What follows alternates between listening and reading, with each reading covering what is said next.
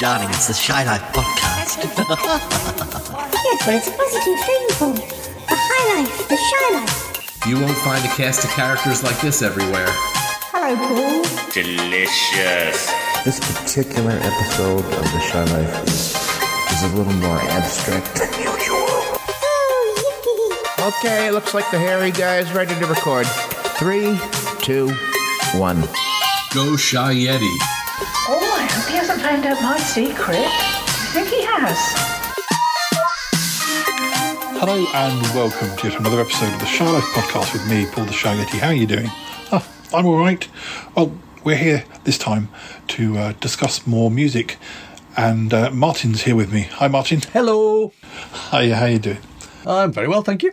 Uh, so, are you ready to discuss 1968? As ever, as you know, I know so little. I know so little. you did I, have, well. I have been listening to some Monkees while I've been cooking this week, Oh, so yes. at least I'm in the right mind place or in the right head. I think I can't remember if I've got uh, since I've been using eBay. I can't remember if I've got I've actually purchased uh, a Monkees um, album on vinyl. Whether I'm just in some sort of um, uh, au- auction for for a Monkees album. It wasn't an expensive one, but even the even the low price ones are in auction. I still have my sister's copies of More of the Monkees and Headquarters. Uh, the Headquarters has a ripped sleeve, so nobody would want to buy it. But the only thing I remember about them, because I, I used to love these when I was younger, but the, they are very thick vinyl. They were real slabs of vinyl. Yeah, 'Cause- and uh, the, the LPs when I was buying the, the LPs I was buying when I was um, you know teenage in, in the well presumably the eight, 70s 80s were much thinner. Yes, So it's yes. kind of kind of weird how thick those Monkees are, especially how as they are very short. That's the other thing. I bought some um, singles recently from the eighties, which are from they're from the original, you know, from the time, and they they, they yeah they are very very thin. I, I, I spoke to somebody and they said there was a, a thing that was going on in the eighties, and and they, yes they are thin, which I didn't know about. And uh, yeah, one of the ones I bought from eBay arrived shattered because but I could see what I mean. It's like you know, like wafer thin. But um, anyway, well, let's run the main theme music, and when we come back, we will talk to you about the big hits of 1968 listeners. It's time for my old buddy, old pal from across the channel, across the pond, Paul Chandler, the Shy Yeti. He's not that shy. Oh, it's the Shy Life podcast. Yeah. All I wanted was a pie. And then I hatched out of an egg. Okay, bring the mic over. He's ready to record. It's the quiet ones you've got to watch, you know.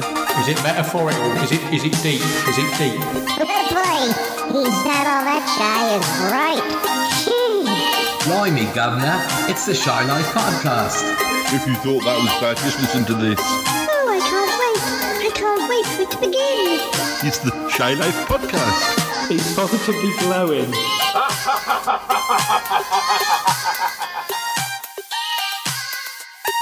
And we're back.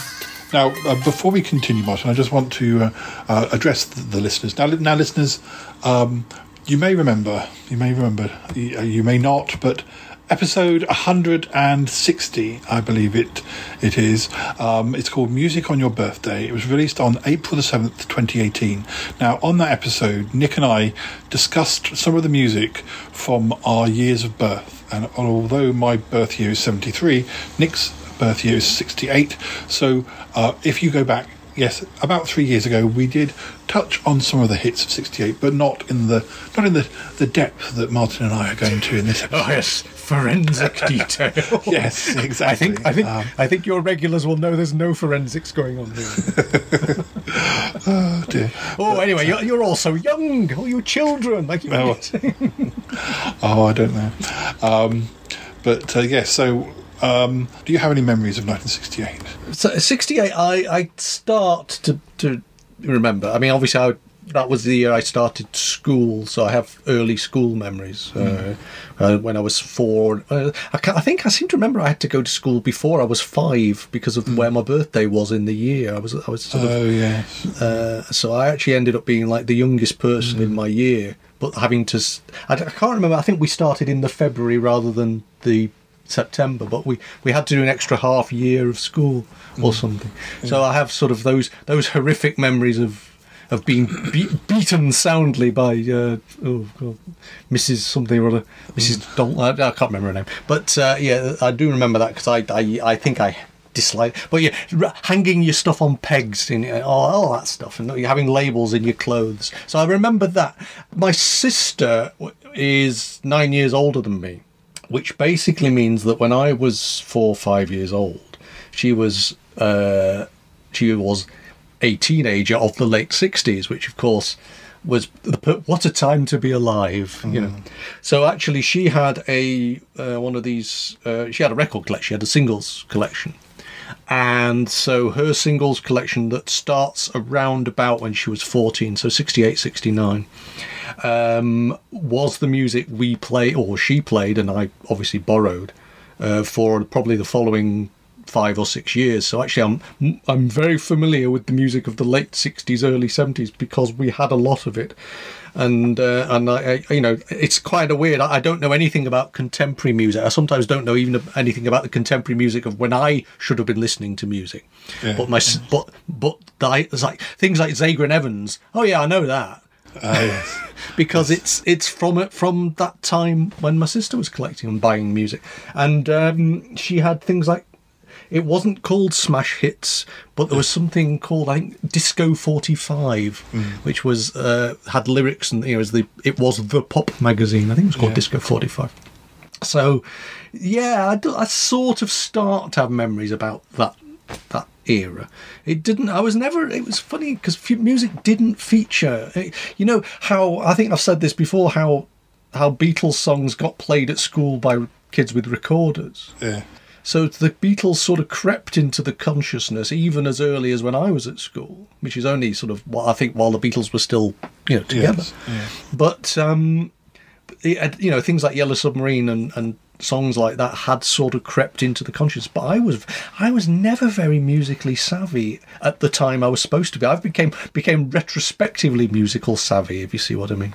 Yeah, well, I was a bit like that in the in the eighties, where I, I, I think I, I mean, I did take in quite a lot of eighties music, but I, I wasn't buying it. But I was much more interested in the Beatles, in, in sort of the, the mid eighties. Um, I, I think that's probably partly because you know pocket money only goes so far, and and you know maybe birthdays and Christmas and stuff, but uh, you don't have a lot of, of ready cash when you're ten year old. You you get funnily enough, I think you you you can underestimate the power of radio, steam radio, local radio, whatever, uh, Radio One, Radio Two to a certain extent, because for most of it, I mean, but for me, for example, we used to have. We weren't a big musical family. My dad liked country and western, so you know we weren't a musical family. You know, my mum, my mum liked, um, my mum liked uh, the musicals. You know, uh, songs from the musicals, My Fair Lady. Uh, Yeah. my, my grandfather was an organist, so he used to play all the hits of the 30s and 40s, you know. Uh, but in terms of contemporary pop, I think the only thing we really had on was Junior Choice, you know, the Ed Stewart uh, radio show that was on in the mornings in the 70s. Um, but of course, so things like the Seekers would turn up. So there was very much, very much um, of its time, you know, but also not very necessarily the poppiest of pop, if you see what I mean. I, I did used to explore my parents' record collection, but uh, yeah, yeah, they they I wouldn't say they they uh, necessarily had had a sort of in depth collection by any means. is That they had a couple of the late the late sixties Beatles singles because my dad would have been. 30 in 1969 so I, I'm surprised if they had anything they would have I would have thought they would have had earlier 60s Beatles um, singles and stuff but uh, um, uh, Well, my better half's mum is a Cliff Richard fan. And that's because she's exactly the right age for when Cliff, Cliff Richard was having the hits in the, you know, when we've been talking Yeah, about. In, yeah, in- So, you know, my mum recently told me that uh, she'd seen Cliff Richard in concert in the late fifties. So, um, Crikey, but, but I don't think she'd ever sort of particularly followed him beyond. I, I guess that might have been a school friend type situation. Hmm. Um, but uh, let, well, let's see if I, I have a feeling we'll be hearing Cliff's name um, in '68. but uh, but and for decades to come. well, yes. But uh, before we go any further, I'm just going to pick through the events of '68 for a few interesting. I won't read them all, but uh, but on January the fourth. Guitarist Jimi Hendrix is jailed by Stockholm police after trashing a hotel room during a, a drunken fistfight with bassist Noel Redding. He's a very naughty boy. Yes. Um, now, I, I did see a. Um, well, on February the 16th, the Beatles, Mike Love of the Beach Boys, Mia Farrow, Donovan, and others travelled to India to visit the Maharishi Mahesh Yogi at uh, Rishikesh. I hope I've pronounced all those words properly. Um, So that was then. yes, yeah, I just kind of thought it felt like it was earlier, unless they went went more than once. But uh, Keep, keep on, keep on going back to Maharishi. Yeah. Have, a, have another go. Have another go round the old flower beds. Yeah. Um, on the 18th of February, David Gilmour joins Pink Floyd. Um, and ruined it forever. Well, well, Syd Barrett was still in the band, but only for about two more months. He left in April on April the sixth. Um, but what else have we got? I did see uh, um, on March the twenty fifth, uh, the fifty eighth and final new episode of the Monkees airs on NBC. Now the Monkees. I mean, I'm a big, big fan of the Monkees, as you know. I, I, I do enjoy their stuff. But uh, did Head come out while the television show was still being made, or was it later? I feel like it was later in Right. in sixty eight. Um, it was kind of on the back of the TV show. I have a feeling that that album is it the the bees, the birds, and the Monkees, or whatever. I think I think that was early '68, and that was that that was the album that still had a hit on it. Sort of. Had um, Nesmith stopped doing the TV show? Because I, I seem to remember seeing some on the television where Mickey's got the big afro hair or whatever, the hmm. big you know perm or whatever it's it is, and there's only three of them. And I'm hmm. sure it's like Mike Nesmith said, "I'm far too sensible for this," and, and listen to the band. You know, off you Yeah, went. I'm not sure because he was. I'm sure they were all there for head, but um, um, That's what I'm saying. I, I yeah. think it's sort of like he was he maybe brought back, but I just think maybe the there just seemed to be a few TV episodes where he, he may be on the the film of the performance stuff, Mm. But he's not in the actual hijinks in the you know the acting bit, if you like. I really, I, I mean, this is one I think I've said to you before that if if I could just go and buy a DVD box set, I would have bought it. Um, But I lit- so I literally haven't seen any Monkees episodes since the eighties, and I don't even know which, like what seasons were, were shown, or whether it was just the first season, or whether it I was. think there was a, there was a DVD set, but it might have only been American. It might you know yes. multi or region one or whatever. But uh, um, on it's like Batman, really, isn't it? Same kind of thing. yes, yeah. they didn't get um, Batgirl in in the third season of, of Monkees. I don't know if there were three. I think there was, was there only two seasons of Monkees. I can't remember now. Um, That's like just being to Davy Jones in a purple jumpsuit. Well, yeah, before, yeah. they start bringing, bringing sort of uh, like like in like in some of the sitcoms where they bring characters in when they're desperate for ratings. They It's a weird strange time, character into the Monkees. Televisually, it's a weird time. Uh, you think because because Rowan and Martin's Laugh-In would have been on by now. You know, suck it to me, suck it to me. You know, and all. And it's interesting that quite a few of the phrases from Laugh-In sneak onto the Monkees album. So it's, Oh, it's, yeah. it's, it's very much cross pollinating at that Yeah. stage. Um, now that this is this is a uh, now uh, the fourth of May. Mary Hopkin performs on the British TV show Opportunity Knocks. Right. Hopkin catches the attention of model Twiggy, who recommends her to Paul McCartney, who will soon sign Hopkin to Apple Records. That's a weird Hmm. sort of sort of uh, twist of It's well, odd, isn't it? a sort of a, you know a, a chain of events, I suppose. Uh, But this is again, this is musicians starting to take control of their own careers. You know, Mm. and this is it's, it's fascinating stuff, really, and and actually, you know, music producers becoming music producers. You know, Mm, it's kind of it's kind of interesting that. Oh, uh, Uh, and- Hop- Hopkin did she she did record a couple of McCartney songs, didn't she? Yes, yeah. Um, well, I won't, I won't say too much in case we come across them. Hmm. But, uh, um, May the 30th, the Beatles begin recording the White Album. And the, se- the sessions would span over four Ah. Looks like I'm going to have to buy the White Album again. I just did last year again. How many copies is that now? I, uh, well, I definitely had a tape copy. I've definitely got a CD copy, and now I've got a vinyl copy. So Hmm. um, I don't know that I still have the tape copy. That might have gone the way of all things tape related, except You're going to need a bigger bungalow, Bill. yeah. Um, what else have I got here? The Yardbirds performed their last performance in on the seventh of July. Right. Simon and Garfunkel give a live concert at the Hollywood Bowl in August. Wow. Um, I have got there on vinyl somewhere. I've got the concert in Central Park, which is what used to be one of my favourite albums, of course, because I don't have a vinyl player. It's it's there on the shelf now, but uh, I can play you my pl- play you my vinyl down the phone. there's a lovely scene actually. I saw it the other day. It's uh, on the Mark Kermode film program, and it was talking about head weirdly, and it was showing Spike Milligan running around in circles with a needle. To, to make sound come out of a record, he's just running round and round the record player. yeah. and it makes me think, well, maybe I should do that. I should get just get a needle and, and run round. yes. Um, uh, 7th of September, Led Zeppelin performed for the first time. Really? But they're billed as the new Yardbirds. Um, Right. At the That time. Led Uh, Zeppelin. Do like a bit of Led Zepp. I'm, a, I'm a bit, I'm a bit on the fence about Led Zeppelin. I, I think it's I was a, was a I was a very late uh, developer when it came to Led Zeppelin. Um, someone, I mean, someone recommended as one of the best albums of all time, Led Zepp Two, which I bought, and I didn't really take to it. Uh, and then later on, someone made me a recording of Led Zepp Four. Yeah. and I put it on the tape. And again, I didn't really take to it. And someone lent me something called Dread Zeppelin, which was a kind of reggae versions of Led Yeah. Zeppelin.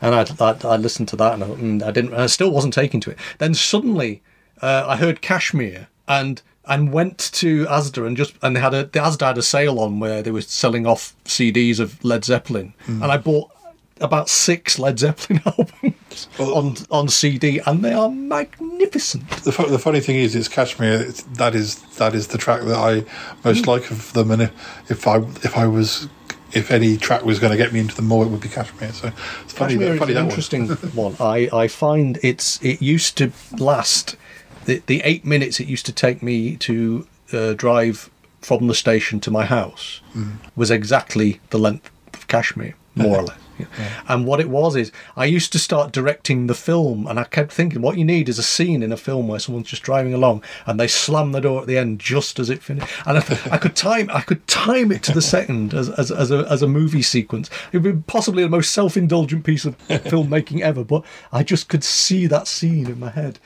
Somebody needs to do it. There's a lovely 12 and a half minute version on the on Plant and Page's No Quarter album, which I do sometimes point people at because it's got Egyptian musicians and a little bit of twiddly foddly in it, and it's a very good version. It's always worth tracking down. That You could well. do it like you could do the scene now. Sorry, listeners, we're going off into to, to very visual things, but now I've got he's given me an idea. So you've got the driving scene for eight minutes, but it's like it's all gone very Brian De mm. Palma, and the screen is split, so something else is mm. happening on the other side. Oh, yes. So you're seeing something. Maybe somebody is. I mean, we're not talking. It's not your house. We're, we're imagining a driving thing. We imagine maybe somebody's doing something at the house, and and the person is driving towards them, and they need to do something in the house bef- before they get caught or something. So Well, maybe, um, maybe we should make it more relevant to when we're talking about make it the Thomas Crown affair. Ah, dear. Um, that split screens thing was very much a, a, a late 60s trope, wasn't it? So. So yeah, hey, hey, well, there we go. We're back in business. Brian De Palma probably stole it from the hat. Um, Well, no, I, I, I think he just did it in a different way. I mean, Yeah. but De Palma was a, a, was and is a very big movie fan. I mean, Mm, yes. the whole sort of tribute to Battleship Potemkin in um, uh, Untouchable is that is that De Palma? It is, isn't it? Of course it is. yeah, and Hitch, a lot of Hitchcock references. Yes, precisely. So you know, I, I think homage is, is kind, but I think he, he also does it with a certain amount of class. So I think we'll forgive him. Yeah, okay. got, I think I've got two or three more little facts Mm-hmm. before we start the actual songs. Um, It's been a long episode, this Paul. I can sense it. It's good thing we're not doing two years anymore. Um, hey, Paul. November the 22nd, um, the Beatles, they release the White Album, but on the same day, the Kinks Are the Village Green Preservation Society is released, which is, I, I, as much as I like the White Album, I also really, really like that album too. Ooh, that's that difficult, isn't it? For many years. if you've only got the pocket money to buy one, oof, Oh dear, it would have been very difficult. I would have had to have I would have had to have tap danced outside the record shop to make some money. Although I wouldn't have known. I mean, nobody really talked about that album until the 90s. We'll dance for LPs. yeah, it was only really well. I only heard about that album in the nineties when Yes. um, Parklife came out by Blur, and it was compared as a comparable album to. Well, I mean, my copy of Pet Sounds is, was, was ridiculously late in my life, you know. So Um, we have two two more um, interesting little facts. Twentieth of December, Peter Tork leaves the Monkees. Um, Peter Tork left them. Yeah, I, I, I guess it was him who left. I was kind of thinking it wasn't him who left, but. Uh, um, and then uh, the He small didn't face. for long, did he? I mean, I swear. Um, and on the 31st of December, Small Faces broke up. Um, so, yeah, it was, it was a. uh, should have used more moisturiser. Now, is there anything else on here that we need to know about? Well, Nick was born, obviously. Oh, yes, Nick was born. um, not until October, though, so there's a lot of it he doesn't know. Yeah, I'll, I'll keep this page up in case we need to come back to it, but I think it's time to get on to the actual da, number ones in the UK. So.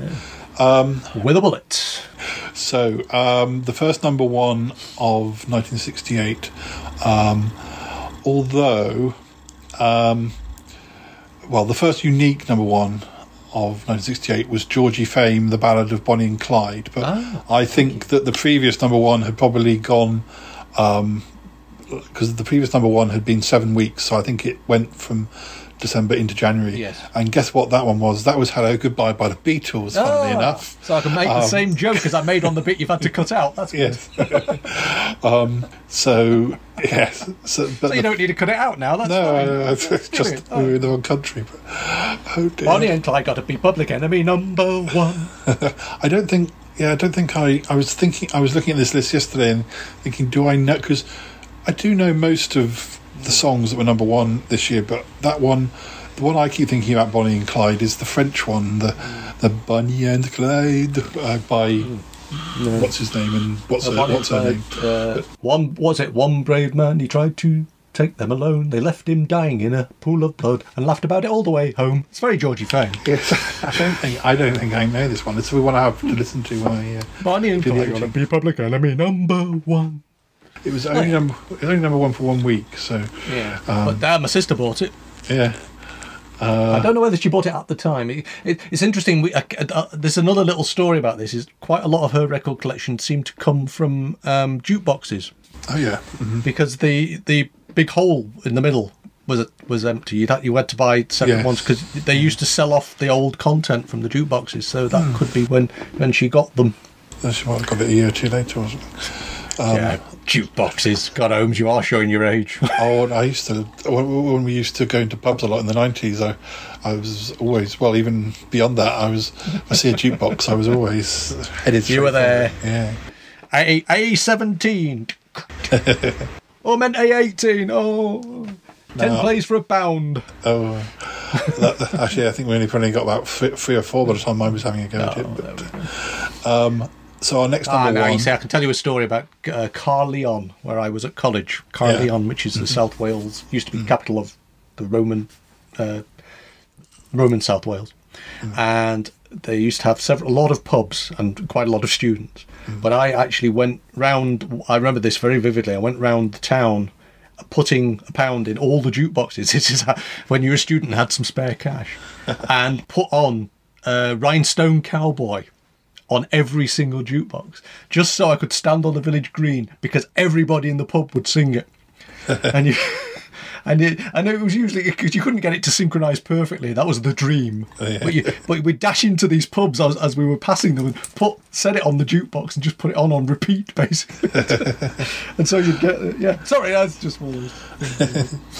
Oh dear. Um, so our next number one is one I think we will recognise. Um, it's "Everlasting Love" by Love Affair uh, for two weeks. Um, Interesting. Yeah. um, I presume that's the one I'm thinking of. The "Everlasting Love." That Yeah. one. I presume it's that one. Yeah. Although it's interesting because you start making up lyrics, don't you? When you open up your eyes, then you'll realise. Is that the one? Here Yeah, I I'm presuming- I'm presuming it's that one. Is that the one? Yeah, I'm presuming it's that one. Uh, yeah, it's all right. I just occasionally accidentally slip in thighs instead of eyes, and that's a different song completely. Oh dear, that's only on certain jukeboxes in certain pubs. I've, ju- I've just taken you. You've you've now become a PG. we'll get there one day. Um, anyway, um, so our and our next number one was Manfred Mann, Mighty Quinn. Ah, Which, come on with that. come on within. Uh, that's a Bob Dylan song, isn't it? Um, although I don't, I don't think I've ever. I'm not sure if I've heard his. It's it's, it's um, their version that I, I presume I, I know best. Um, Manfred Mann are a peculiar actor. I, I, I think I've mentioned this before, but in Trivial Pursuit, it was always Herman's Hermit, Manfred Mann, or what was the third one? Uh, but there was always it was always one of these if you were guessing. yes. But uh, Manfred Mann, uh, I I rediscovered recently because there was a song lyric in my head for years, and I genuinely did not know who did it. And it was she, uh, she walked through the corn leading down to the river. Her hair shone like gold in the hot morning sun. She took all the love that a poor boy could give her and left me to die like a fox on the run. And the song "Fox on the Run" is a Manfred Mann song. So I rediscovered Manfred Mann when I finally found out who did that song. Yes. And so I, that's again, it's another fairly recent purchase. It'll become now when when I check it, it'll be a completely different band. But there we go. Yeah, it's a bit like when I heard Autumn Almanac years ago, and I couldn't work out who that was because I'd never heard it before, and, and The I- Autumn Almanac. yeah, and, and that got me into the the sort of into the buying the Kinks greatest hits and stuff. But uh, It's interesting. I, I have somebody who, who genuinely, genuinely thinks that you can't be a Kinks and a Beatles fan, and you know, obviously, you know, it's a bit like the Oasis and Blur of, of the late '60s. You know, it's kind of kind of weird. I've, I've I've I've managed I've managed to do Beatles and Kinks, but easier than than um, than Blur and Oasis. I think. But, um, so yeah, so that was number Mighty Quinn was number one for two weeks, and then we have apologies if I don't pronounce it right. Uh, Esther and Abi Ofarim uh, Cinderella Rockefeller. Oh, you're the lady, you're the lady, da, da, da, you're, You're the lady, the lady. I feel like I feel that was um, like um, done by Raw Sex on an episode of, uh, of French and Saunders, but I might be wrong. But, uh, There were quite a few songs like that in the late '60s, which are actually a bit, you know, uh, very well. Should we say very easy to parody if you are being a bit louche. yeah, yeah. Well, um, of of the number ones up to up till that point in 1968, that was the longest running in that it lasted for three weeks. Really? Um, so uh, it was no flash in the pan. But uh, um, now uh, our next number one is our old favourites. Dave Dee, Dozy, Beaky, Mick, and Titch with The Legend of Xanadu. Oh, uh, yes, this is my. I've realised this is my sister's record collection. Yeah. dun. Oh, brilliant! Is this the one with the whip? Oh yeah, I think yes. so. Yeah, well, it certainly it sounds like a whip. Whether it is a whip, I don't know, but it's but it's yeah. Oh, it's it's got a it's got a kick to it. That one, hasn't it? You know, it's it's it's a bit of it's a, it's the Red Bull of the charts. I'll have to I'll have to look into this, but I'm pretty sure he ended up whipping himself in, in some live performance. Like, um, uh, but I might be wrong. Well, yeah, but I mean, maybe you just like doing it. You know, I mean, it's, it's like the it hair shirt, isn't it? Some it people by like to punish themselves. I did it by accident, honest. It only lasted for one week, so um, maybe he had to have a rest after. I that think my one week. sister just had this thing for one week wonders. It's kind of weird.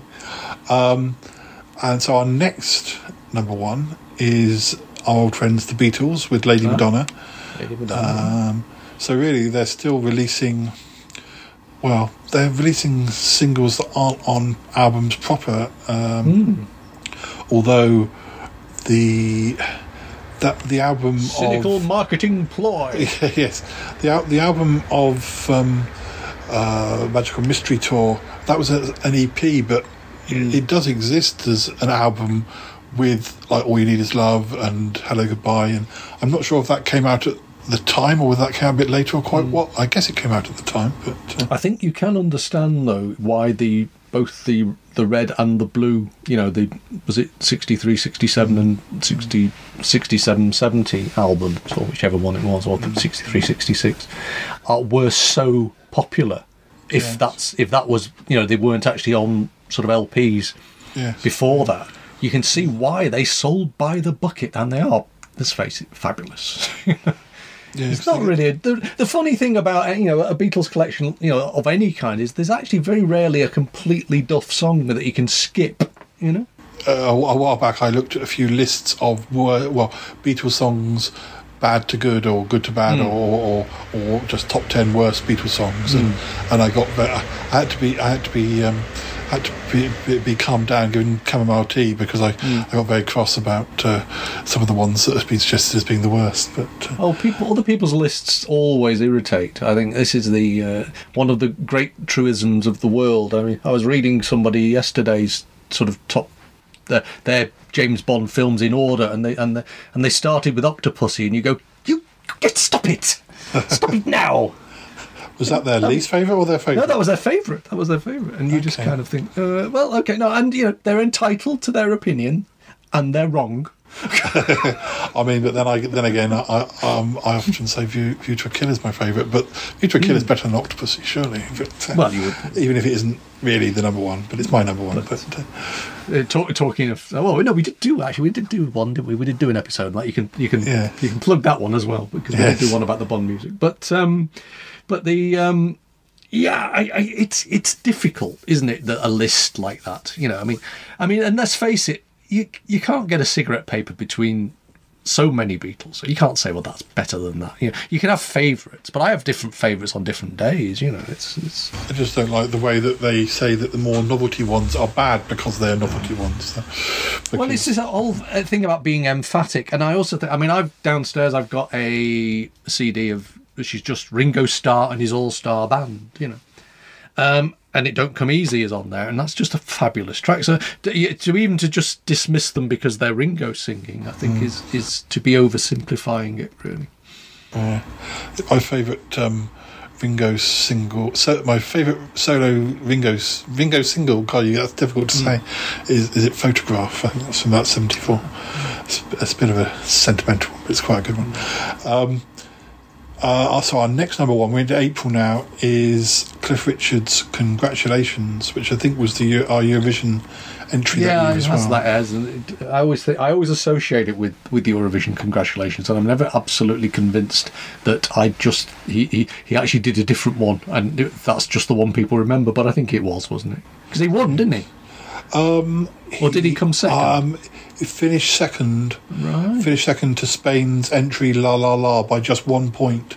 and and and the and the generation of resentment began. yeah, and um, yeah, it was a big hit though for, throughout Europe.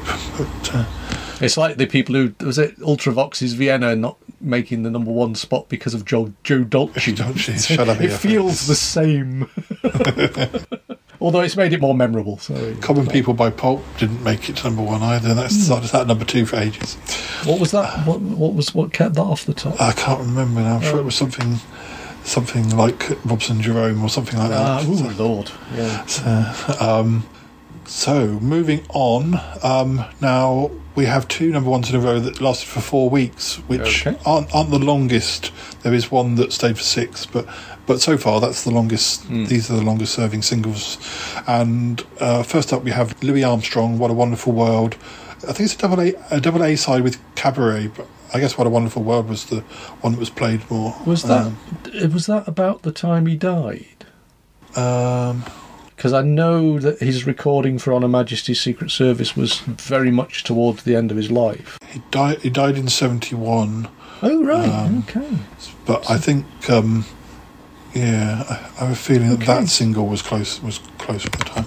Um, Because I thought you were going to tell me it was it was a double double A side with uh, you know we have all the time in the world because because that sixty eight is about the right time for um, yes, for that. 68, 69, isn't it? Really, I suppose um, on Her Majesty sixty nine is more. But yeah, interesting. That's probably what got him the gig, man. yes. Yeah. uh, apparently, yeah. Th- this is um, the the double A side. The the other part, Cabaret, is is Cabaret from Cabaret. Um, but uh, Interesting.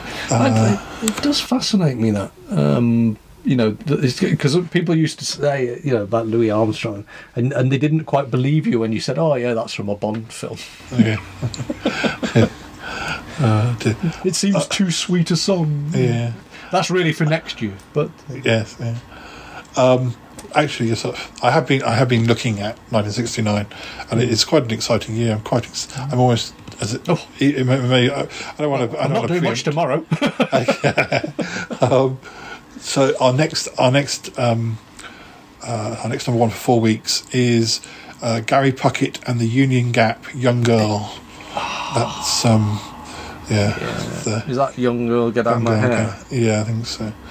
Um, The Union Gap makes you wonder what that's all about. I'm sure that is something very profound that I should know more about. Really, yeah, they were an American group active in the late '60s, only ava- only available, only running from '67 to '71. Uh, you but you try and form a union now in America. You'll oh, they did have. Um, they had other hits other than Right. in America. They had uh, "Woman, Woman," number four, and then they had "Young Girl." Then they had "Lady Willpower," number two. Right, so that- basically, they had a various words for woman theme Yes, going on. Yeah, They had um, you got woman, woman, young girl, lady willpower, all in a row. Um, lady willpower had, uh, got to number two, and it got to number five over here. Um, he seemed, they, well, they seem to do quite well in Australia as well. They've got top ten hits in Australia. Um, uh, Over You got to number seven. Um, yeah, yeah, they started tailing off towards the end, but you know, they did have some. Did have more than that one hit. they had their fans. yes. Yeah. Let me go back. Um, so, following that, we have for two weeks uh, the Rolling Stones Jumping Jack Flash, which It's was a gas, gas, gas. yeah, which was a, a non-album single. You know, Um, the strange thing about Jumping Jack Flash is that the first version I heard was by Flintlock Oh gosh, on those Thames television youth programs. They used to have Flintlock on for no Yeah. very good reason every week. So actually, I thought it was a song by Flintlock for many a year. was was that um, um, was Flintlock going on at the same time as what's his name was appearing in Tomorrow People? Because oh yes, yes, yes. There, there, there was there was overlapping. Yeah. It was it was a uh, it, I think it's used to sell a lot of uh, copies of Look-In. yes, that, that he was in both. It seemed to it seemed to excite people. that Mike Holloway was was both a Flintlock and a a, Tomorrow person. a Tomorrow person. Although I must admit there are um, posters of Flintlock in my Look-In television annuals, which make you wonder quite what the girls of the seventies were thinking. Uh, they needed a collective uh, pair, pair, pair of glasses. well, I. I, I, I must admit that, that Holloway was probably the pretty one. yeah. uh, uh, out of the group or tomorrow people? Both, maybe. Well, Uh, times were hard. It was a, it was the seventies. there's a there's a lot of there's a lot of bad hair in the seventies. It's true. Perhaps there was a power cut at that- time. Yeah. Uh, three day week, three day week, and power cuts and all sorts. yeah. So our next number one for three weeks is "Baby Come Back" by the Equals. Oh right. Um, and Funny, course- that's a song I feel I know, but I don't know the name of the band at all. So Yeah, the, equal, the equals is where um, Eddie Grant, who had a solo career of his own, of course, in the more in the eighties, maybe maybe Right. seventies as well, um, uh, first emerged. Um, interesting. Because again, so that that would would would, would you class them as reggae then? uh, Because I think reggae is another another area of music that kind of passed me by for a very long time.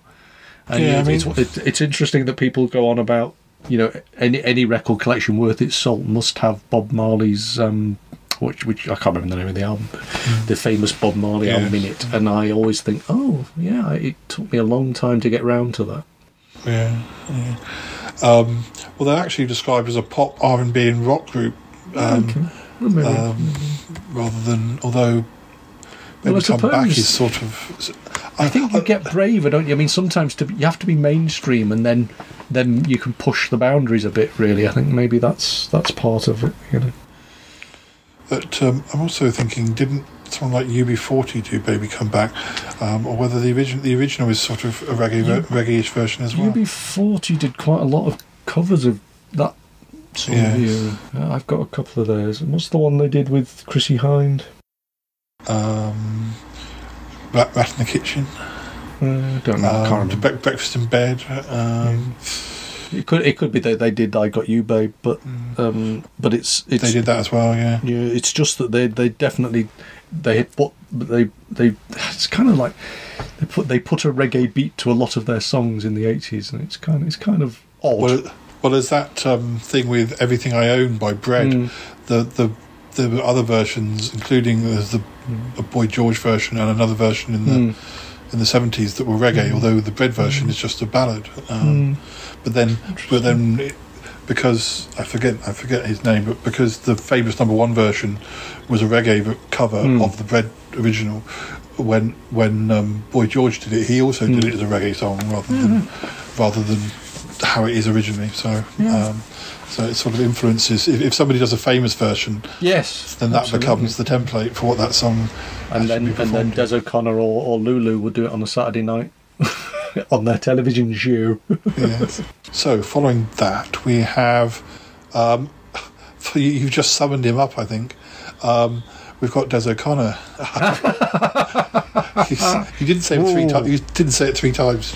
No. Um, I, I pretend. I don't think I. That's that's one of the ones I definitely don't think I know, but maybe I do. It, it, Uh. it throws you a curveball though the charts, doesn't it? Because every so often, in in amongst all the stuff you think you remember and is familiar and everything like that, suddenly something comes along that you have no recollection of that seems so non-mainstream, or rather so incredibly mainstream, that you think you, or you know, the sort of stuff your mum and dad would be buying that suddenly becomes a massive hit, and you think where where did that come from out of all this other music?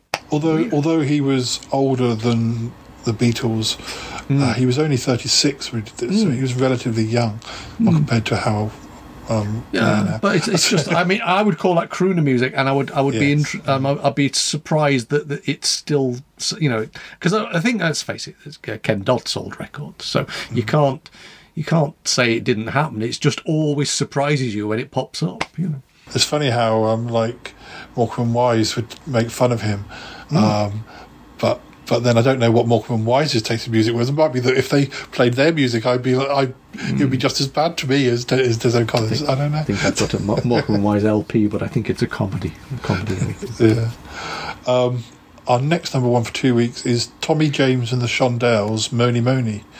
Right. One, one that got Again, another one of those ones where I, I couldn't have told you the name of the performer, but I know the song definitely. Morning, morning. Is that another one that's been done by about three million people? Yeah, it's been um, yeah, been done by a lot of people. Billy Idol is the one that I Yes, always think of, and that was in the early eighties. But uh, um, but yeah, it's been done by a lot of people. Um, let me. s- I don't know. Let's have a look. Did they?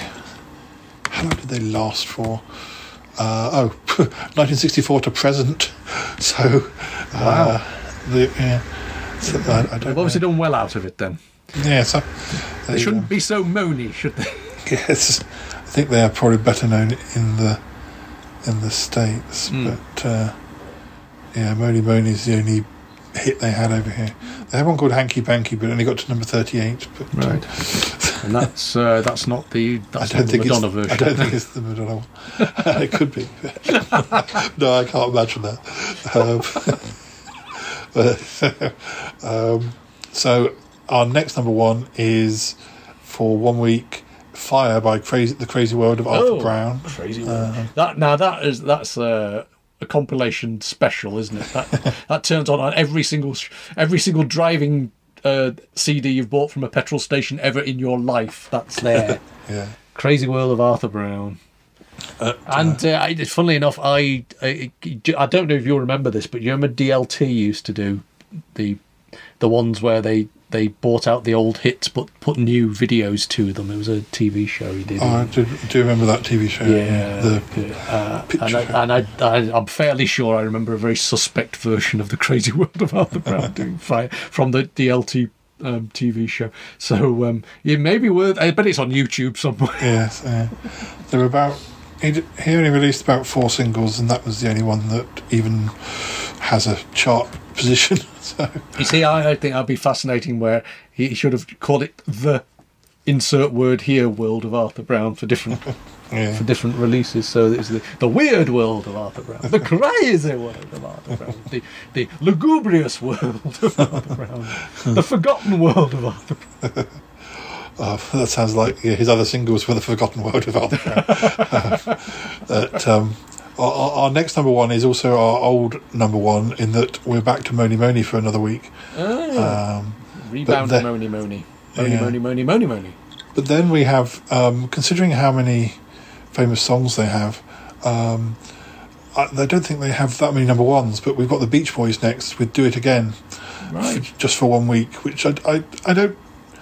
I, I know it because I have had, I've hmm. had greatest hits, but I'm not sure that the Man on the Street would pick it out as No. as one of their most famous, really. But, uh, It is weird. The, the, the Beach Boys specifically seem to be really well known for about sort of four or five songs, you know, and hmm.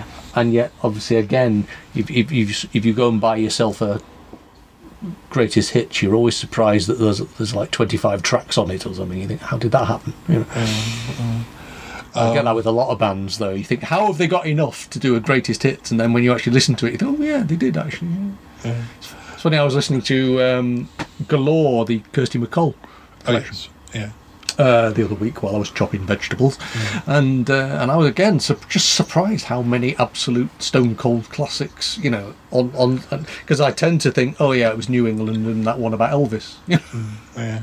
if you asked me, if, if I'd gone on pointless, I would have made, I would have lost horribly by that.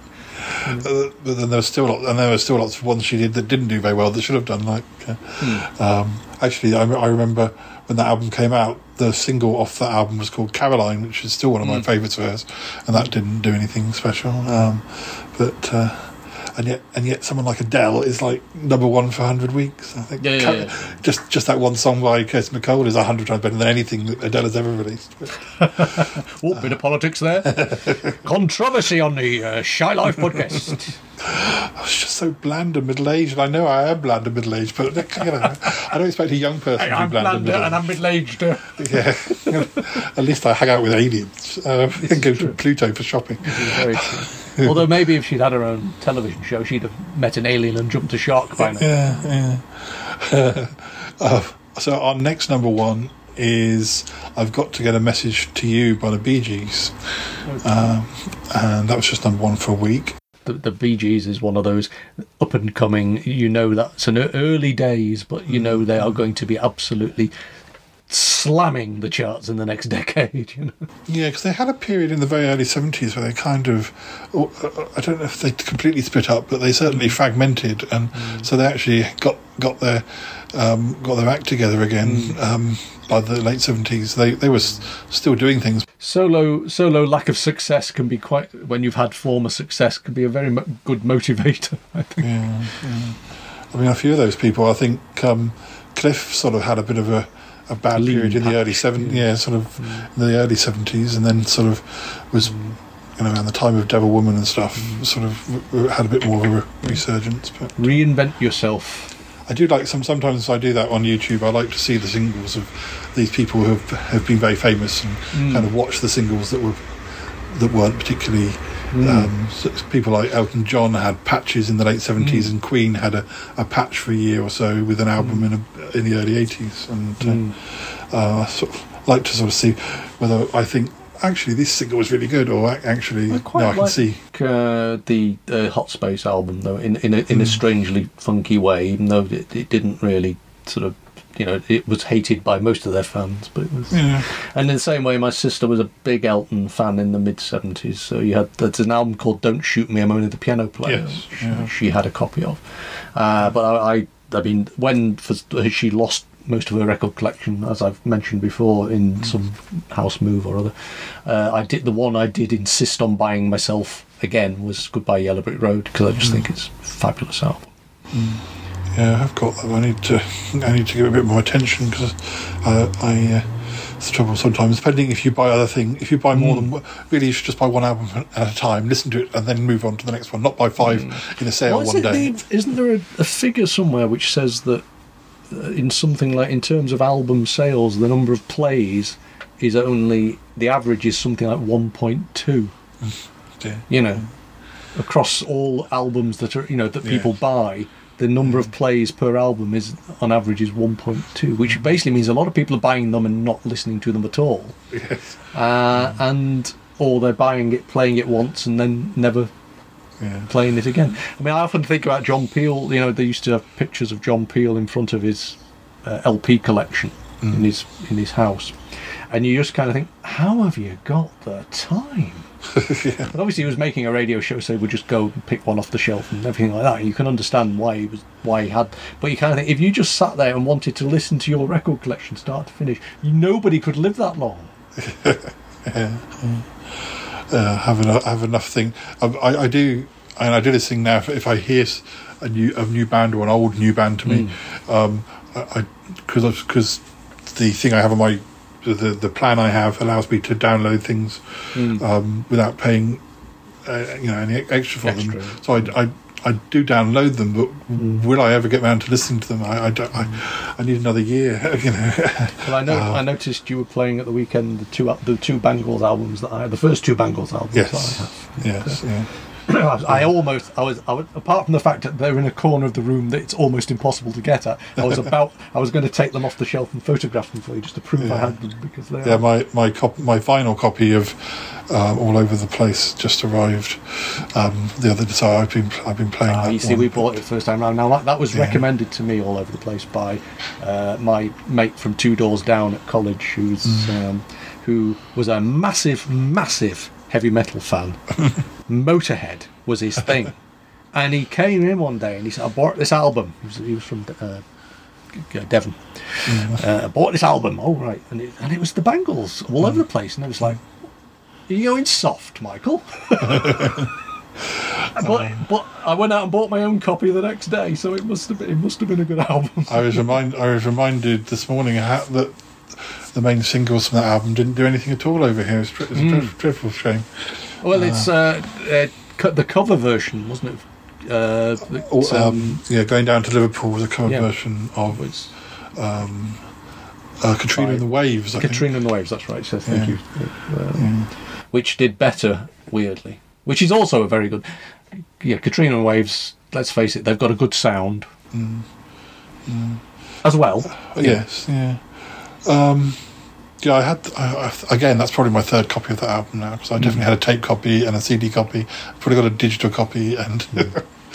See, I still maintain. What's the Katrina and the Waves Eurovision song that won the Oh, last love, time? love, shine a light. That's, fabulous song. And if, if you if Eurovision hadn't existed, that would possibly still be an absolutely storming piece of music. I did, I did like, I did like that until I went to see it at, at a, at a pantomime. I was using a pantomime I Ah. went to, and it yeah, was that tends to do it for you, doesn't the, it? well, the, the context was slightly like big, uh, sort of either sentimental and a bit religious, and and and which didn't really sit with Yeah, I it see felt a bit uncomfortable in the pantomime, uh, and, and and I thought, mm, yeah, I'm not sure. You see, you what, what you've got now is I've got images of a. Uh, I know they weren't on top of the pops by that stage, but I've I've visions of Pan's people actually shining torches around in a very literal interpretation of "shine a light on." me."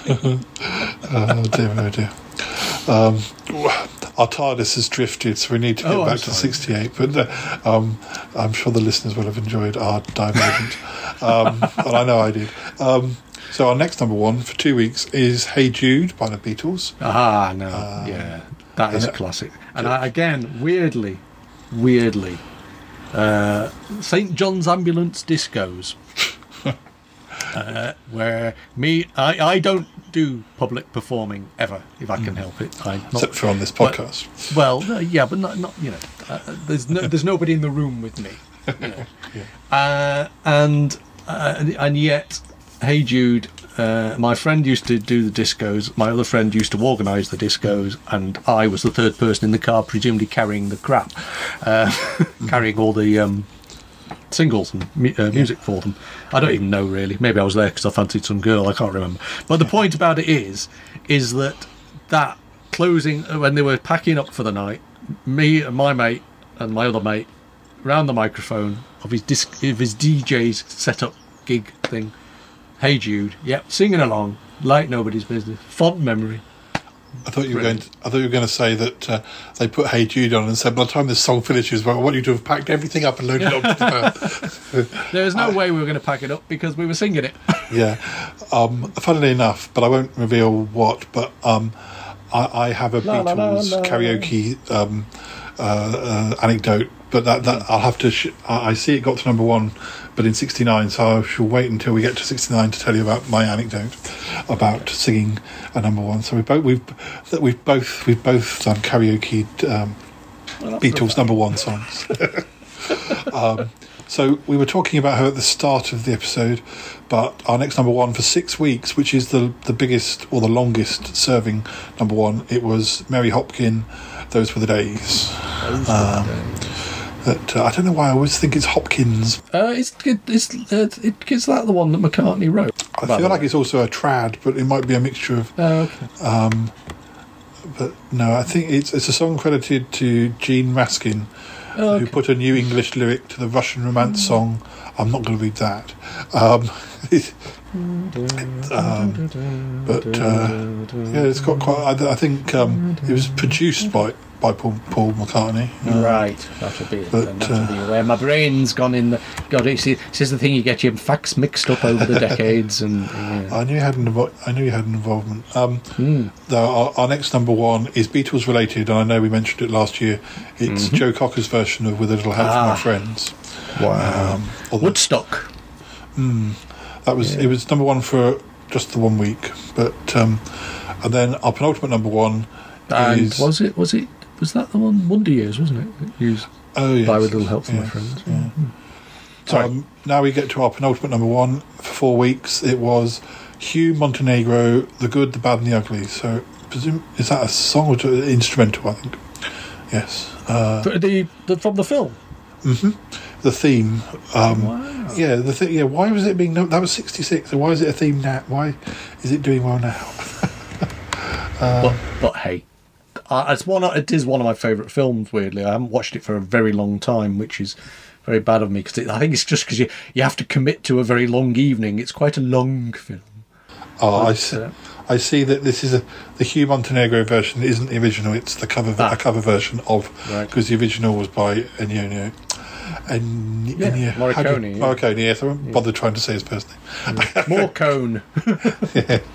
Um, but uh, That, that's a that's a cryptic crossword clue waiting to happen. Actually, isn't it, Mor- Morricone? yeah, yeah. Um, I Give me mean, more ice cream. Yes. That's, that's the that's the thing about Morricone is that he did a lot of stuff for those funny Italian giallo movies I like so Mm. that, that perhaps aren't as well known in the UK as his spaghetti western scores and Did other do- soundtracks. Did he do Danger Diabolik?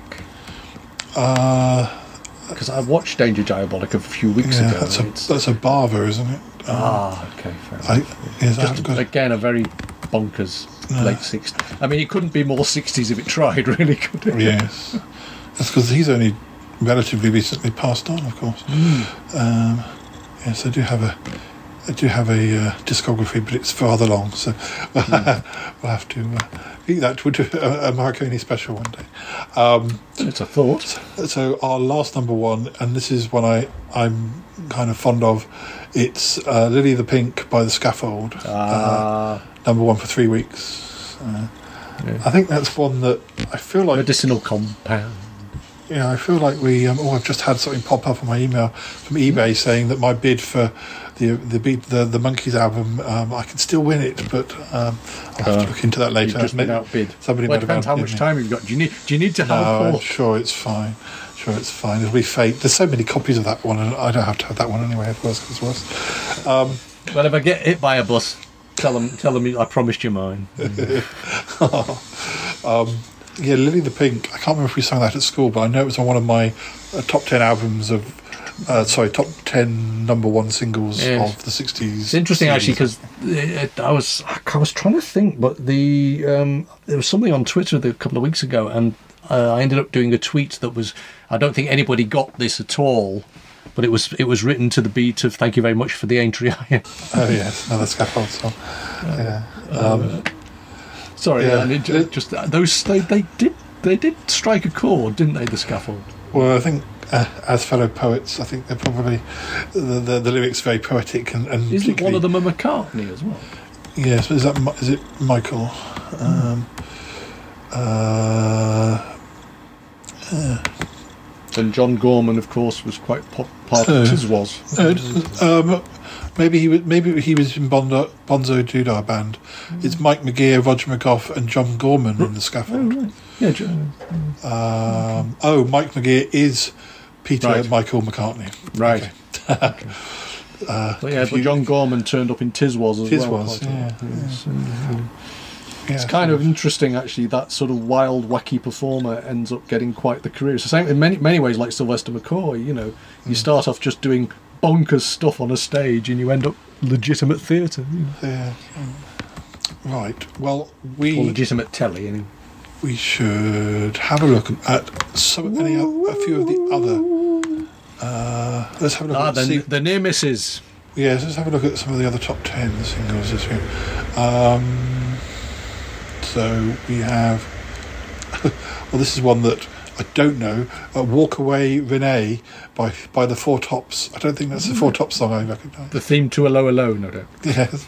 Um, so we've got "Am I That Easy to Forget" by Engelbert Humperdinck. Well, I don't know that one. So yes, you are that yes, easy. you are. Yeah, Uh, it's a very forgettable name, isn't it? There's another one here, but I won't mention it because I think I know it's in our American number one. So, um, Okay. there's Tin Soldier by the Small Faces. Um, Right. Everything I Am by Plastic Penny. I don't, I don't think I've ever heard of that. Doesn't ring any bells. no. Plastic Penny. They're a British 1960s pop band. Uh, Okay. They had one hit, one hit single. Um, so, oh, Bend Me, Shape Me by Amen Corner. Uh, Right. She she wears my she wears my ring La, Go, La Golondrina by Solomon King. Don't know that one. Although of, often though when I say I don't know a song, you then find you do know it when you hear it. but uh, uh, suddenly you love me by the Tremeloes. Uh, these so these are all top ten it's Give me a little sign by Brenton Wood. Don't know this one. Pictures of Match. Brenton Wood. Ben, Brenton Wood. Yeah. Is that, isn't that where you filmed half of your episodes? yeah. Um, pic- pictures of Matchstick Men by Status Quo. No, I know that one, of course. That, that isn't, isn't, wasn't that their breakthrough? Yes, yeah. Again, I, it's funny, I thought they were earlier. that was um, that was sort of number. Th- uh, let me just. Uh, that was number three. Oh no, no, it wasn't number three. It was it was in the charts for well in the top ten for three weeks. It w- was actually uh, number seven. Uh, I thought it was higher than that. I almost would have said it was a number one, but uh, um, I, I'd, I'd have thought that was earlier. Uh, that, that, is- that does surprise me. There you go. uh, Fire Brigade by the Move. Uh, Ah, yes. three.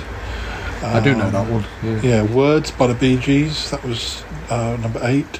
Jennifer Juniper by Donovan, number five. Okay. Uh, Green Tambourine by the Lemon Pipers, number six. That green tambourine. Yeah, I know that one.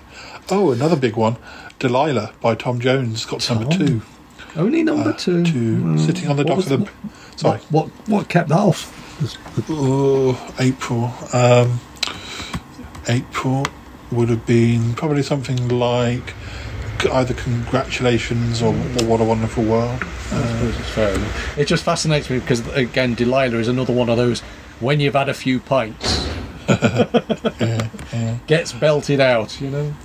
Um, sitting on the dock of the, sitting on the dock of the bay, Otis Hmm. Redding, number 3 Mm-hmm. Um, Which still makes me think of uh, Vic and Bob. yes. Uh, Me, the Peaceful Heart by Lulu. I never heard that one. I don't think I have. Number nine. Um, It'll probably turn out to be a Neil Diamond uh, yes. Yeah. duet or something. Yeah. because Um, uh, it surprised me. I don't. I, I was watching the Neil Diamond stuff uh, last Friday, and it Oh, was really, really kind of weird that he had this um, musical relationship with Lulu. Oh, yes. Yeah. Mm-hmm. Because he just turned 80, didn't he, the other day? Yeah, they, they, they were showing all the stuff that was on when he just turned seventy. Mm. His Glastonbury and then the electric proms he did, Mm. and of course it was pretty much the same set. Although obviously. Seeing Neil Diamond singing "I'm a Believer" is always a bit. yes. Oh, yeah. oh yeah, yeah. You, you remind everybody. I wrote this. I wrote Yeah. this. I wrote this. Uh, Um, we've got Step Inside Love by Cilla Black, number eight. Jennifer Eccles by the Hollies, number seven. Jennifer Eccles. Eccles. Yeah. Um, Lazy Sunday by the Small Faces. Mm-hmm. Uh, Man Without Love by Engelbert Humperdinck. You forget how many. Well, I've forgotten how many hits Engelbert Oh, the hump Humperdinck was actually huge, had. wasn't he? Yeah. Um, Honey by Bobby Goldsboro, number two. Uh, I think that was on one of my number Wow. twos of the '60s albums. Uh, They do this- those? well, this was back in the eighties. I, don't know I, I quite like. I quite like that album that I had on tape thirty years ago. Again, but, uh, Can't sure get it now, but Yeah, no. Uh, this wheel's on fire by Julie Driscoll. That that being um, the song that eventually appeared on Absolutely Fabulous. But in, that's that's had a lot of covers. Uh, I remember there being a Byrds cover of This Wheel's on Fire. I lose track as to which. Oh, it's actually a Bob Dylan song originally. This Wheel's on Fire. the Ade Edmondson version is obviously the, the, the perfect version. And I think um, Siouxsie and the Banshees covered it as well. Mm, Um, yes, a lot of Oh, I do like the. Banshees. They've got some. Yeah. They've got some great songs. Yeah. It's interesting, actually. Compilations generally, those sort of compilations are the things that seem to go out of print quickest and Mm. become very difficult to track down. And sometimes they really are your favourite, you know, LP Yeah. in many ways. You know, and you can't Yeah. get them. You know, you've bought them on tape, but you try and get them later, and they're just not available at all. Yeah, I'm, look, I'm looking. I'd like to get Siouxsie and the Banshees sort of like a best of on vinyl because uh, sometimes I find the although I've got some of their albums, I, I don't always want to listen from end to end.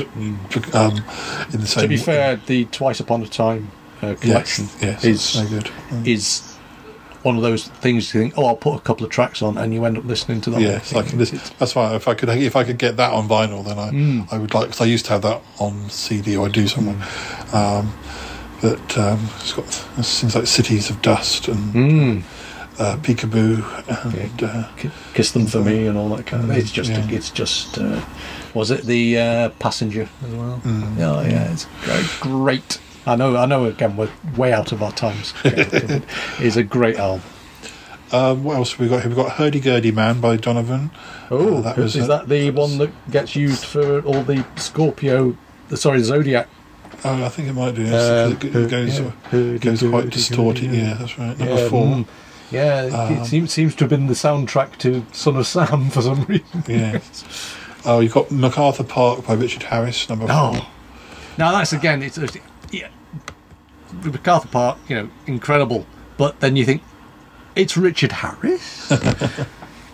Yeah. I think of the um, Donna Summer version as well. um, Mrs. Robinson. Give me a lyric. Give me a lyric for MacArthur Park. Just just remind me. I need. I need. Oh, it's the cake out in the rain. Oh, is that the one? Oh, yeah, right, yes. yeah. Mm. Uh, 'Cause I always think uh, it's the one about the, um, the oh the silver hippie thing. I can never remember. Anyway, There's a lyric about silver hippies, and it just, just lodges in my brain sometimes. uh, Mrs. Robinson by Simon and Garfunkel. Number four. Yeah. Ah, the Graduate. We're in the era of the Graduate. yes. Wow. and my probably my favourite '60s Dusty Springfield single because my parents did own this one. I close my eyes and count to ten. Right. Yes, of course. yes. There's another uh, compilation I have somewhere. It's a D- Dusty Springfield Silver Yeah. Collection or something. It's, a, it's another another pretty good uh, collection. When all Yeah. said and done. again, you kind of think sometimes these things are a bit, sort of cheesy or whatever, but actually, when you put them on, you find out there's some bloody good songs in there. You know? Um, we've got Last Night in Soho by Dave Dee. Dozy Beaky Mick and Tich. McIntitch. Another one I wasn't aware of really. I, I always wonder, did anyone ever leave Dave Dee? Dozy Beaky not. And that would have really thrown the whole thing, wouldn't it? They would have had to have a cardboard cutout. out of- If you'd lost Beaky. Baker. Yeah. um, got Sunshine Girl by Mm-hmm. Herman's Hermits, number eight. Um, what else we got? High in the Sky by Amen Corner, number six. I Say a Little Prayer by Aretha Franklin, number four. Uh, On the Road Again by Canned Heat, number eight. I'm gonna I'm gonna be going right through my record collection tonight. You do know this. It's by four. what will I cook to tonight? Well, well, Paul. Tonight I'll mostly be cooking to. Ice in the Sun by Status Quo, number eight. Um, le, another Engelbert Humperdinck one, number five. Le, Les Bicyclettes de Belsize. Kept them in velvet jackets and um, He was huge, actually. It's funny. Uh, I've got a um, an an, al- an annual, uh, for want of a better word, called TV All Stars Annual, Yeah. uh, which was my sister's again from 1970, and it's full of people now that we- can no longer talk about. You know, interviews with various people that have since been disgraced and what have you.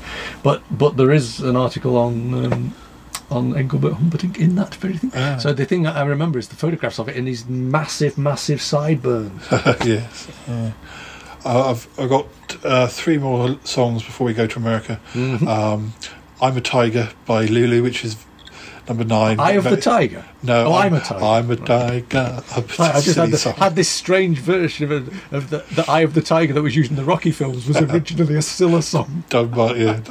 Uh, we got uh, "Build Me Up, Buttercup" by the Foundations, Ah, two, and "I'm the Urban Spaceman" by Bonzo Dog Doo-Dah Band, Doodah number five. So, um, and of course, Yeah, many other pretty songs. Good, pretty good year then, all said and done.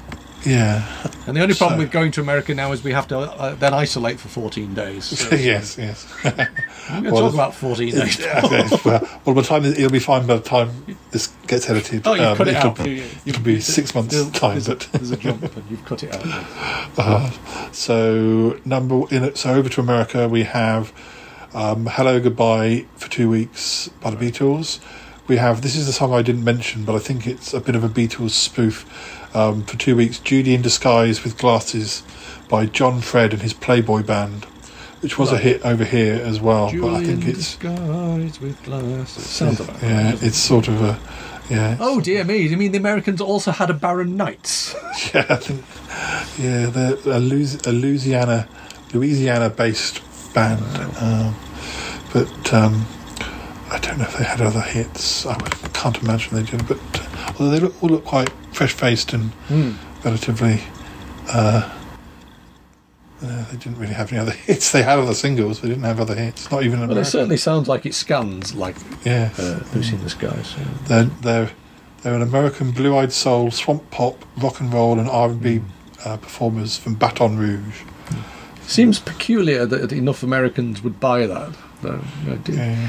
It just just seems peculiar because it's kind of like you know, I just don't. I don't. I don't. I, again, I may be doing them a complete injustice, but I don't really see the American market as a great place for spoof music. Really, I, I I can't remember how spoof spoof it is. Whether it whether once you got once you get beyond the, um, it's actually they've been around since 1958, so not with that much success. I Um, mean, I don't think it would have been a, an America first. We want to show those Brits how to do it thing. I don't think it'll any of that nonsense. But it's just fascinating to me because I just, again, I don't. I I just can't picture it, you know, being a, as a as a successive career path. But Did it obviously to- worked yeah. for them, you know, did get to number three over here as well. Um, even though I've never heard it. uh, I have a feeling that I know it when I hear it, but I can't remember at the moment. Um, so after that, we have Green Tambourine by the Lemon Pipers for one week. We have for five weeks Love Is Blue by Paul M- Mar- Mauriat. Mauriat uh, Love uh, is blue. Blue, a French orchestral leader. He's conductor of La Grande Orchestra de Paul Mauriat. So is this an instrument?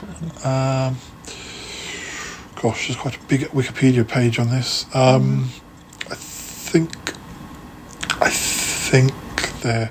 Oh, something to do with the Eurovision Song Contest in 1967, or at least Ah, the okay. original. Or um, So it won't be an instrumental then, will it? I'm not sure. It might be an it has to instrumental be a song, of. doesn't it? No, it could be. It, it could be an instrumental of an easy listening Ah. version of that.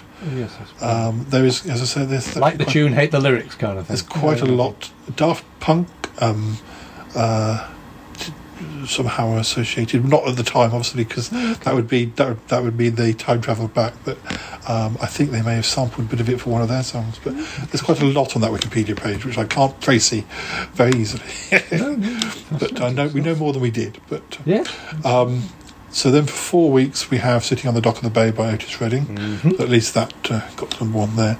Uh, then we have uh, Honey by Bobby Goldsboro for four, for five weeks, which is a sort of, I have a feeling it's sort of that's quite a soppy, sentimental. Might be Mm. one of those death ballads. I can't remember if somebody dies in that one or whether. Um, I do ve- feel like I know that song, but uh, Right. I can't remember if it's a happy one or whether it's a, a tragic one. Ah, right. It's, it's a happy death ballad or a sad death ballad. yeah, one of those. Probably, probably. Um, uh, t- t- oh yes, the narrator, the song's narrator mourns his deceased wife, beginning with him looking at a tree in their garden, remembering how it was just a twig on the day she planted it. So it's a sad one. Bennett. It's, it's a sad All one. in the space of a three-minute pop song. Obviously, doesn't know he's born. Che- cheerful, cheerful song. yeah. Um, then for two weeks we have "Tighten Up" by Archie Bell and the Drells. Right. I don't. Uh, that's a tech, they're, they're a Texas-based R and B vocal group, Okay. um, and it just it Is that going to be one of those where when you hear it you go, oh, it's that one? I don't know because it doesn't actually say that it was a hit outside of America, but Hmm. uh, then you never know with Wikipedia. It could be that they can't be bothered. um, then Mrs. Robinson got to number one for three weeks, um, and then uh, for four weeks, uh, "This Guy's in Love with You" by Herb Alpert, um, which I Hmm. Good old Herb. no, did that that come from a? No, I, thought that came. I looked. I, I clicked on that, and a little picture popped up. It looked like it was a still from a film. But I think it's just a. Oh, that that's uh, a song written by Burt Bacharach and Hal David. Um, then I don't know about this one. Gosh, for two weeks in July we have "Grazing in the Grass" by Hugh Masekela. Um, I think he's an Af- a South African trumpeter. Yes, it's the chap who worked with Paul Simon and Graceland. Ah. Hugh, Hugh Masekela, yeah. Ah, um, I think. Yeah, no, he's a he's a South African trumpeter. So Yes. yeah, sounds like. Uh, Du- du- du- oh, is that what I see? I wouldn't. I know Uh, that's that would have been his trumpet, I would imagine. Yeah, yeah. Um, doesn't seem to have been a hit outside the UK. Was was a hit in Canada, but uh, uh, interesting. On different versions as well. There was a a band called the Friends of the Friends of Distinction did a vocal cover version in 1969. Um, so after that, we have "Hello, I Love You" by the Doors for two weeks. Uh, then for five weeks, we have "People Got to Be Free" by the by the Rascals, Right. um, who are an American rock band. Um, then we have "Harper Valley PTA" by Jeannie C. Riley, Yes. country country song. No, I do know that one. Yes. That was one of my, that was in my sister's collection. yeah. But yeah. It was a number twelve hit in the UK. Um, Mm. I recognise the title more than I recognise. Well, it's I funny. might, I, I might I, do that here. am desperately. Having said I know it, I'm now desperately trying to think of the. Uh, I can I can literally not remember any of it now. But yes, but I do. I very. It used to be very familiar. It's like suddenly suddenly my brain has gone for a walk around the living room. That's one we'll have to get. We'll have to get Ikk to sing that one. Yes. Yeah. Um, although as we can't remember it, we'll just he can sing anything and, we'll, and just say the words Harper Valley PTA. We'll go, oh, that's good. Yeah, that's the one. Um, but um, after that, for most of October, well, all of all of October and all of November, pretty much. Um, we have, we've got Hey Jude by the Beatles. So I think that was a longer, num- long, longer at number one in the US than it was in the UK, because that's for one, two, three, four, five, six, seven, eight weeks Right. um, might be nine Wow. weeks. It's they don't put the number by the side of it. I have to I have to mentally count with my eyes. Wow. Um, um, See, this is this is multitasking, isn't it? Mentally counting with my hand. eyes. yes. I, c- I- I could just touch the screen. One, two, three. Um, then yes, our penultimate number one is "Love Child" by Diana Ross and the Supremes. Okay. Um, and then our final one for three weeks is "I Heard It Through the Grapevine" by Marvin Gaye. Ah. So actually, the American musical year was very different, really, wasn't it? Yeah, yeah. Uh, You know, across the board. I mean, I know Yes, there were, yeah. the, you know, in terms of but a very different mood to it all. Yes, It's kind of. I know that they talk about there's a lot of sort of stuff churning, you know, uh, Carnaby Street and all that sort of uh, yeah, British music scene in the late '60s that was Yes. sort of became influential. But at the time, uh, the American stuff is very much. Uh, it's a different kettle of fish, isn't it? It's really kind of weird. Um, well, uh, before we Different kettle of beans.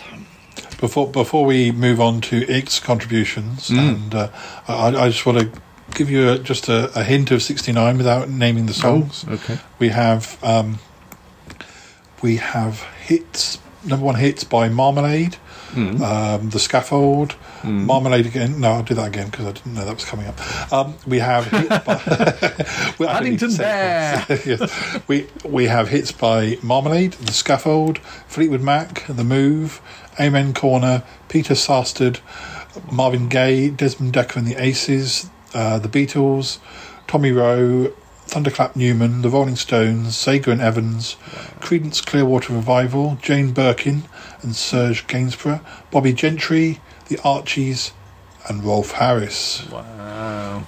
So, uh, yes, Come back soon and we'll give you the full 69. yes, yes. Let's. But, uh, shall we rephrase that? It would have been fine if we hadn't. It would have been fine if we hadn't have giggled. It would, we would have. We would let them make their. They, we would let them make their um, uh, assumptions. But, uh, oh, dear me. I say, I, I, I try and get. I, I, I was saying earlier about radio and how radio is very much uh, inf- influences, you know, your listening, your listening pleasure. I've got a. Uh, I, this is this is what happened now. I won't be able to remember it properly. I've got this um, jingle. There's a chap on Piccadilly Radio called Phil Wood who used to uh, morning till lunchtime show, and he used to have this uh, jingle which went Wood Wood Wonderful Wood.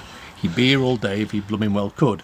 As it happens, he's here from ten until noon plus forty-five minutes. You flipping buffoon. I'm sorry till twelve forty-five's what we meant for the more discerning listener and the executive gent which I thought was one of the most brilliant jingles. I mean, obviously it's sung, but it, it I and it's stuck in my head all these years. But I still think that the more discerning listener and the executive gent is possibly what what the shy life is all about. ah, thank you. well, Martin, thank you very much for joining us for 1968. And, Always a uh, pleasure. Yeah, we we uh, don't worry, listeners. I'm, I'm I intend to get in for some other years after '69. Well, yeah, so I think not- we're running out, be- aren't we? Yeah, we're running out of '60s, but we did we did speed through the first four, but uh, um, but yeah, I think I think there's been more going on this the later part of the '60s anyway. So, but, uh, anyway, well, um, coming up after the, the, the, the theme, we, we have we have Ikk um, singing you some of the big hits of '68, and uh, and I'm sure it'll be a wonderful performance. And if I didn't recognise Harper Valley PTA before, I certainly won't afterwards. Oh, anyway, thanks, Martin. Goodbye for now. Always a pleasure. Take care. Bye.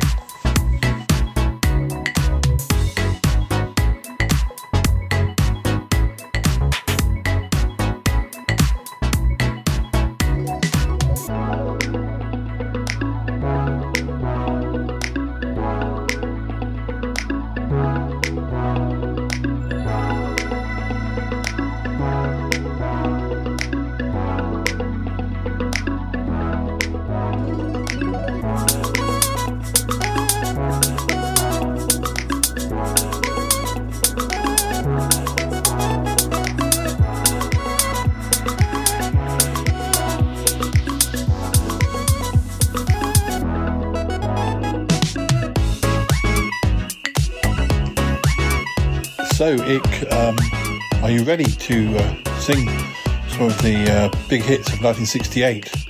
You know, this is a part of the show that many people look forward to. I know, Paul. It's quite a well. It's quite a um um, um a privilege. A a um. Well, I, I feel kind of pressurized uh, to do a good job. Yes, yes. And yet, and yet, and yet, And yet, what, Paul? oh, and yet, that's all I have to say. Hmm. Well, there are quite a lot of good songs this year. There are, you'll never cover them all. I know. Um, what's that one that Martin kept going on about? Oh, the Hot Doodah Valley PTA, or whatever. Do I have to do that one? Uh, I, I, it's not one of the number ones, so I think you can skip it. Oh, will Martin be? Will Martin be disappointed? He probably will be, but I mean, it's only one of a number of things he'll probably be disappointed about involving your singing in uh, this episode. I, I beg your pardon, Paul. Never mind. Never mind. Are you trying to say that you're not happy with my singing? Perhaps you would prefer Martin to take over. Perhaps, perhaps that is something that would would would be uh, something we can look into in the future. Hmm. Well, I don't feel very valued. Yeah, I, you are valued, Ikk. It's just I wish you'd learn the words a bit better.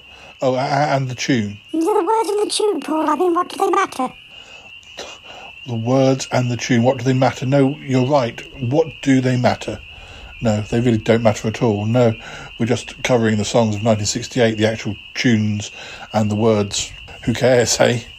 Exactly, Paul. The listeners should just be glad, glad they get anything. Yes, the listeners should just be glad they get anything. Hear that, listeners? Okay. Well, well, I can hear the theme music coming. Well, get ready. I hope you've. Uh, I hope. I hope you've got something for us. Well, I'll have something for you, believe me. I do. I do. Ah, don't go away, listeners. Don't go away. I've gotta go now.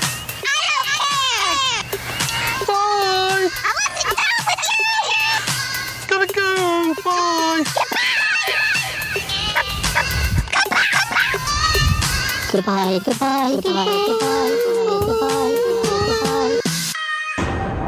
This show is part of the Pride 48 network. Find more shows over at pride48.com. Oh, such mysteries. Let's go.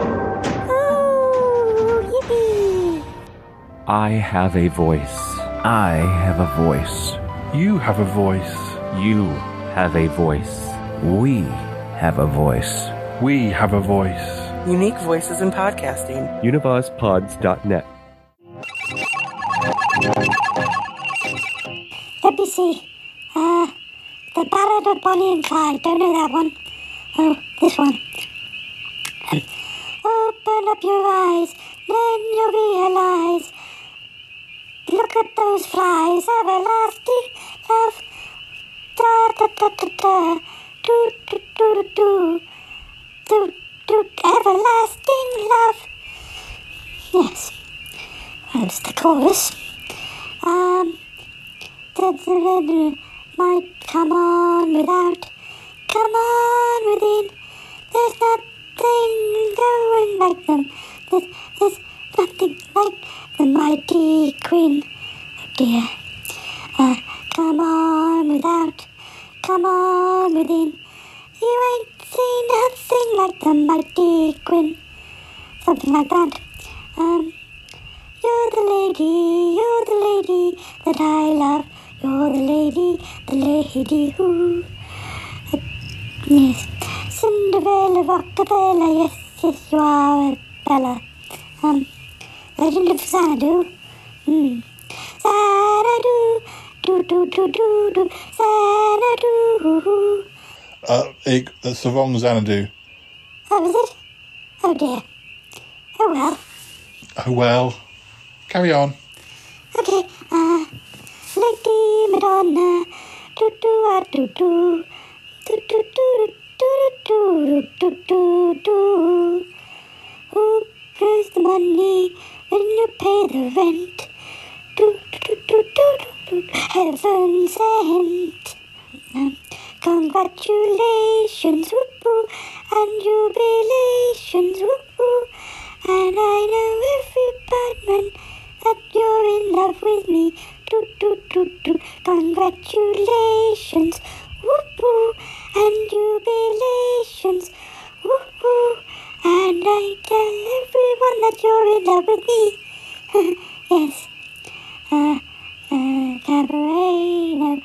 Your life is a cabaret, old chum. What a wonderful world. Oh, a little bit side. Um, young girl, get out of my way. You do do do do. You're much too young, girl. Um, um, jumping Jack Flash, it's a blast, blast, blast. Um, jumping Jack Flash, yeah. Um, baby, come back. Do do do do do. Baby, come back. Do do do do do do. Baby, come back. Do do do do do do. Baby, come back. Do do do do do do. Mm, Mony, Mony, Mony, Mony, hey, Mony, Mony, ooh, Mony, Mony, yeah, Mony, Mony, woo. Fire. Oh dear, fire. Do do do, bring me to burn. Do do do, fire. Do do do. Oh dear, um, do do. I've got to get a message to you. Oh, do, oh, do, do. Uh, you're running out of time, Mick. Thank you. Um, hey, hey, Jude, don't let me down. Sing a sad song and make it better.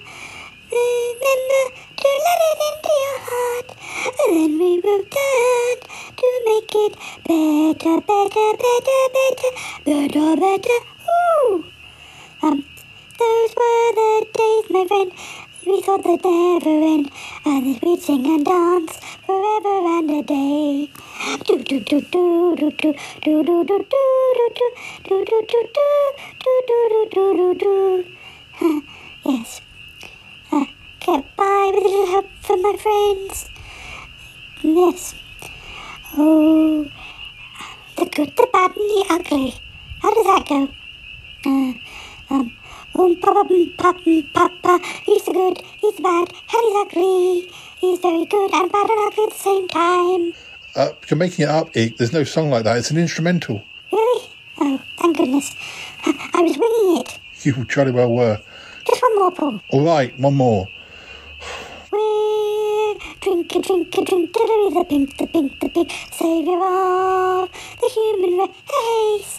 They, and they invented medicinal compound, but it's efficacious in every case.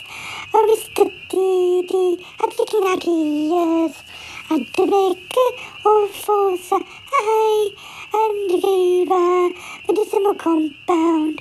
Do-do-be-do-do, Oh, we'll drink a drink a drink to the pink, the pink, the pink, the savior of the human race.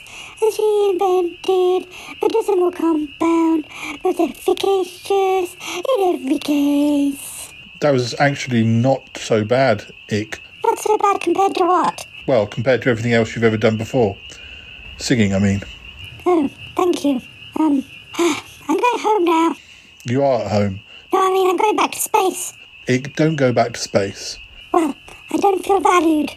Look, just get learning 1969. You've got one more year of the 60s to go. Try and get the songs right this time, maybe. Oh, I don't know. I've never been treated with such disrespect. Bye, listeners. Sorry about this. Of, uh, having a bit of a diva tantrum. I'm not having a diva tantrum. I do all this singing for you, and there's, there's no gratitude at all. Oh, just learn the words and the tune. Words and tune, words and tune. It's always words and tune with you, isn't it? Just that little thing, words and tune, you know. Bye, listeners. Bye, listeners. Uh, a new album will be out for Christmas. He wishes. Such disrespect. The first number one of 1968 um, was Hello Goodbye by the Beatles, um, which I Oh, right. have a feeling a was still nice around. New Year song, isn't it? Yes. Yeah. Hello, 68, goodbye, 67. Um, it's just a minute. I made a complete muck up. I'm looking at America. Um, Yo. we, we, oh, right, we'll cut that bit out. I did that the other day when I was doing the, the there's an outtake I put on the um, the clip one of the clipped episodes where I, I'm doing the, the links with Ikk or whatever, and I start reading the episodes, and then I get through about five of them, and I go, Now, this minute, this is 2019. I'm reading it. It- even though We, reading, we've all lost a year. Even, worry it. even when I'm reading like 200 and something, and I, I know I didn't do any two episodes with 200 in last year. I'm Uh, becoming more and more boggled by the fact that there's this is we're nearly in February of another year, and where did where did that go? Literally, we're, we're nearly a year of this now, and well, I've lost. I just feel like I've lost a year. And you know, you were alive for every day of it, but it just feels what- like it went. Like That's that. what podcasts are for. At least you have that to show for it. You can show, you can say, look, the diary I of a podcaster aged. I did exist. I, uh, my voice is here to exist. right, we'll start again. Um, so, uh, uh, You're going so- to edit that bit in again. I, I probably, that'll be an extra at the end.